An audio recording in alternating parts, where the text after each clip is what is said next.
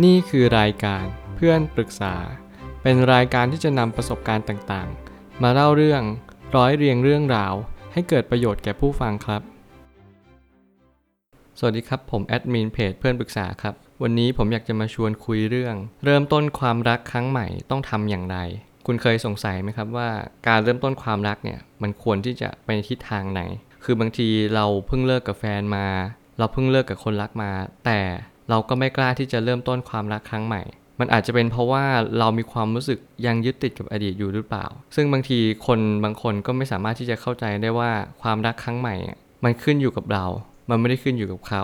ต่างคนต่างหาส่วนที่มาเติมเต็ม แต่ปรากฏว่าส่วนที่เติมเต็มอะ มันไม่ใช่อย่างสิ่งที่เราต้องการจริง ๆ บางทีเรารักเขา เขาไม่รักเรา หรือบางทีเขารักเรา แต่เรากลับไม่รักเขา ตรงนี้แหละมันทำให้เราก็จะมีปัญหา แล้วก็มีความวุ่นวายในชีวิต ผิดฝาผิดตัว เหมือนแม่กุญแจกับลูกกุญแจไม่สามารถไขและลงรอยกันได้ ผมเลยมีความคิดบางความคิดที่เราจะต้องมาแชร์กัน เพื่อที่จะหาตรงกลางว่าเราควรที่จะใช้ความรักไปในทิศทางใด ถ้าเกิดสมมติเราไม่เข้าใจว่าความรักเนี่ยมันคืออะไร หรือว่าเราไม่เข้าใจว่าการเริ่มต้นใหม่มันคืออะไร เราก็จะไม่รู้เลยว่าเราควรจะเริ่มต้นใหม่ยังไงดี ที่จะไม่ให้จบแบบเดิม หลีกเลี่ยงการจบแบบซ้ำๆเจ็บแบบช้ำๆใช่ไหมครับ คือตรงนี้แหละมันก็เป็นปัญหาที่คนหลายคนก็จะไม่เข้าใจว่าเราควรจะหาตรงจุดไหน ซึ่งความกลัวทำให้ไม่กล้าเริ่มต้นที่จะเผชิญหน้ากับรักครั้งใหม่ ผมอยากให้คุณลองคิดดูนะครับว่า ถ้าเกิดสมมติคุณยังกลัวอยู่ คุณยังมีความคิดว่าเราควรที่จะเริ่มต้นความรักครั้งใหม่ โดยที่เราไม่กลัว คือการที่เราจะคิดว่าเราไม่กลัว มันก็คงจะยากมากๆ ผมอยากให้คุณเรียนรู้ว่าการที่เราจะกลัวความรักครั้งใหม่ มันไม่มีประโยชน์อะไร เพราะว่าสุดท้ายแล้วการจบแบบเดิม รูปแบบเดิม หนังเรื่องเดิมที่จบแบบเดิม มันอยู่ที่ว่าคุณเขียนในหนังสือชีวิตของคุณเป็นยังไง ถ้าเกิดสมมติว่าคุณยังกลัวแบบเดิม แล้วคุณก็มีความรู้สึกว่าทำไมฉันถึงเจ็บแบบเดิมทำไมมันไม่มีอะไรเปลี่ยนแปลงเลย อยากให้คุณระลึกรู้ว่าทุกอย่างมันอยู่ที่ตัวคุณเอง มันไม่อยู่ที่ใคร มันอยู่ที่ความคิดที่คุณ เรียนรู้ว่าฉันจะต้องเปลี่ยนแปลงตัวเอง ฉันจะต้องนำประสบการณ์จากคนเก่าๆ หรือคนในอดีตไม่ว่าจะเป็นใครก็ตาม ไม่ว่าจะพ่อแม่สอนญาติผู้ใหญ่ คุณครู หรือแม้กระทั่งเพื่อน มาสอนว่าเราควรจะปรับปรุงตัวอย่างไร เพื่อให้ไม่จบแบบเดิม เพราะว่าคนใหม่ๆ เขาก็จะมีมุมมองคล้าย ๆ กัน ซึ่งตรงนี้แหละมันทำให้เรามีความคิดว่า เราจะต้องเปลี่ยนตัวเอง ไปในเวอร์ชั่นที่ดีกว่าเดิมมาก ๆ ซึ่งตรงนี้มันก็ไม่ได้การันตีว่าคุณจะไม่ได้ถูกบอกเลิก หรือว่าไม่ได้การันตีว่าคุณจะไม่ได้จบแบบเดิมอีก แต่อย่างน้อยมันแก้ที่ตรงต้นเหตุแหละมันแก้ที่ตัวคุณแล้วว่าโอเค ฉันทำดีที่สุดแล้วนะ ถ้าเกิดฉันทำดีที่สุดเนี่ย ผลมันออกมาจะเป็นยังไง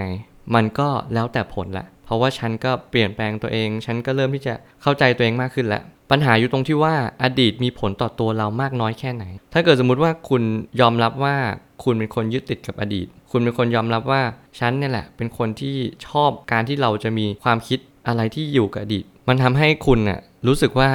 ฉันเหมือนกับทำให้คุณรู้สึกว่าคุณไม่ได้เป็นตัวของตัวเอง คุณรู้สึกว่าอดีตเนี่ยมันทำให้คุณไม่สามารถที่จะเริ่มต้นใหม่ได้จริง ๆ ตรงนี้แหละคุณจำเป็นต้องบำบัดก่อน ก็คือหมายความว่าคุณต้องกลับมาอยู่กับปัจจุบัน มีสติระลึกรู้ว่า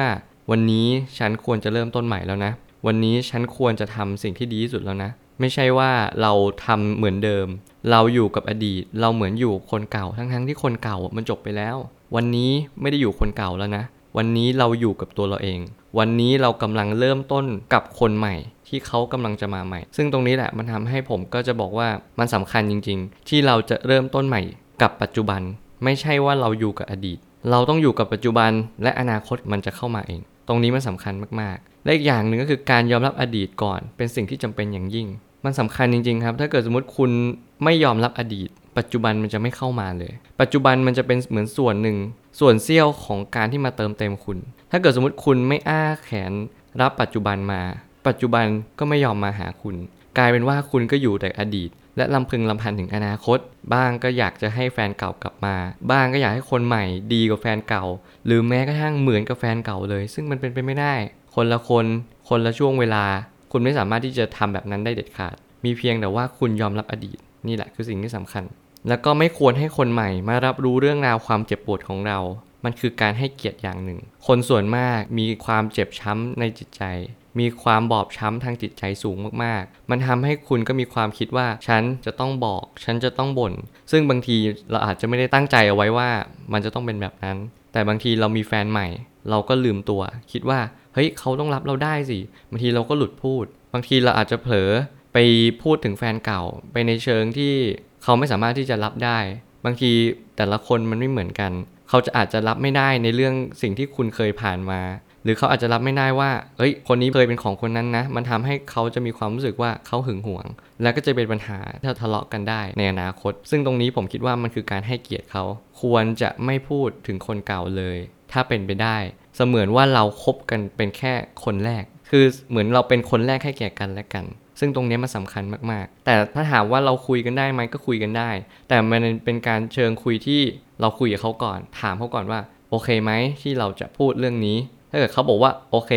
ถ้าเกิดจริง ๆ แล้วเกิดเขาบอกว่าโอเค ผมคิดว่าก็ไม่ควรพูดนั่นแหละ คือไม่ว่าอะไรจะเกิดขึ้นก็คือไม่ควรพูดว่าแฟนเก่าอะเป็นยังไง อืม ประมาณนั้นนะฮะ แล้วก็ทุกคนล้วนแต่ผ่านการเลิกรากันมาทั้งนั้น ไม่ใช่แค่เราคนเดียว ตรงนี้มันคือความตระหนักรู้ มันคือการที่เราเข้าใจว่ามันไม่ใช่แค่เรา เรากำลังคบกับคนนั้น คนนั้นเขาอาจจะเพิ่งเลิกมาเหมือนกัน เราอย่าเพิ่งคิดว่าแฟนใหม่เรา เฮ้ยมาคบเราคนแรก เขาปั๊ปปี้เลิฟเขามองว่าเราเป็นรักแรกสำหรับเขา มันไม่ใช่ครับ มันคือการที่เราผ่านการเลิกรากันมาทั้งนั้น ผ่านความเจ็บปวด ผ่านความบอบช้ำ ทุกคนต้องเริ่มที่จะเปลี่ยนแปลงตัวเองก่อน ไม่ใช่ไปเปลี่ยนที่อีกฝ่ายหนึ่งการเปลี่ยนอีกฝ่ายหนึ่งมันเป็นเหตุผลที่ใช้ไม่ได้ เพราะว่าเราก็เหมือนกับฉันก็เป็นของฉันอย่างนี้ ฉันเป็นตัวฉัน การเป็นตัวเองมันไม่ผิดหรอก แต่คุณก็ต้องปรับเปลี่ยนสิ่งที่ไม่ดีหรือเปล่า คงเก็บสิ่งที่ดีเอาไว้ และก็พัฒนาจุดที่ดีต่อยอดอีกทีหนึ่งทำให้คุณเป็นคนที่ดียิ่งยิ่งขึ้นกว่าเดิม และสิ่งที่สำคัญเดทแรกก็คือคุณควรเปิดใจรับฟังความคิดเห็นอีกฝ่ายหนึ่งก่อน ที่เราจะเป็นคนพูด เพื่อที่จะเรียนรู้อีกฝ่ายว่าเขาเป็นคนเช่นไร คือตรงนี้แหละมันสำคัญว่าคุณจะต้องเปิดใจที่จะเรียนรู้ว่าคนเรามันแตกต่างกัน อย่าเอาเขาไปเปรียบเทียบกับแฟนเก่า หรือแม้กระทั่งการที่เรามัวแต่ช่างพูด ช่างคุย มันทำให้เราขาดตรงนี้ขาดความพินิจพิจารณาว่าอีกฝ่ายเป็นคนยังไง การที่เราจะรู้จักใครสักคนหนึ่งมันสำคัญมากๆ คือเราจะต้องเปิดใจรับฟัง แล้วก็เรียนรู้ว่าเขากำลังพูดอะไร ประเด็นหรือท็อปิกที่เขากำลังสื่อนั่นแหละคือสิ่งที่เราควรพิจารณาอย่างยิ่งว่า เขากำลังมองโลกเป็นเช่นไรเขามีความเข้าใจโลกไหมหรือเขาไม่เข้าใจอะไรเลย ถ้าเกิดการที่เราโตแล้วแล้วเราต้องการคนที่พึ่งพาเราได้ เขาควรจะพูดในวิถีที่ว่าเออชีวิตมันเป็นยังไงนะเขาผ่านอะไรมาแล้วสิ่งที่ผ่านมา มันทำให้ได้อะไรบ้าง มันอาจจะไม่เกี่ยวความรักอย่างเดียว อาจจะเป็นเรื่องงานเรื่องเงินเรื่องครอบครัว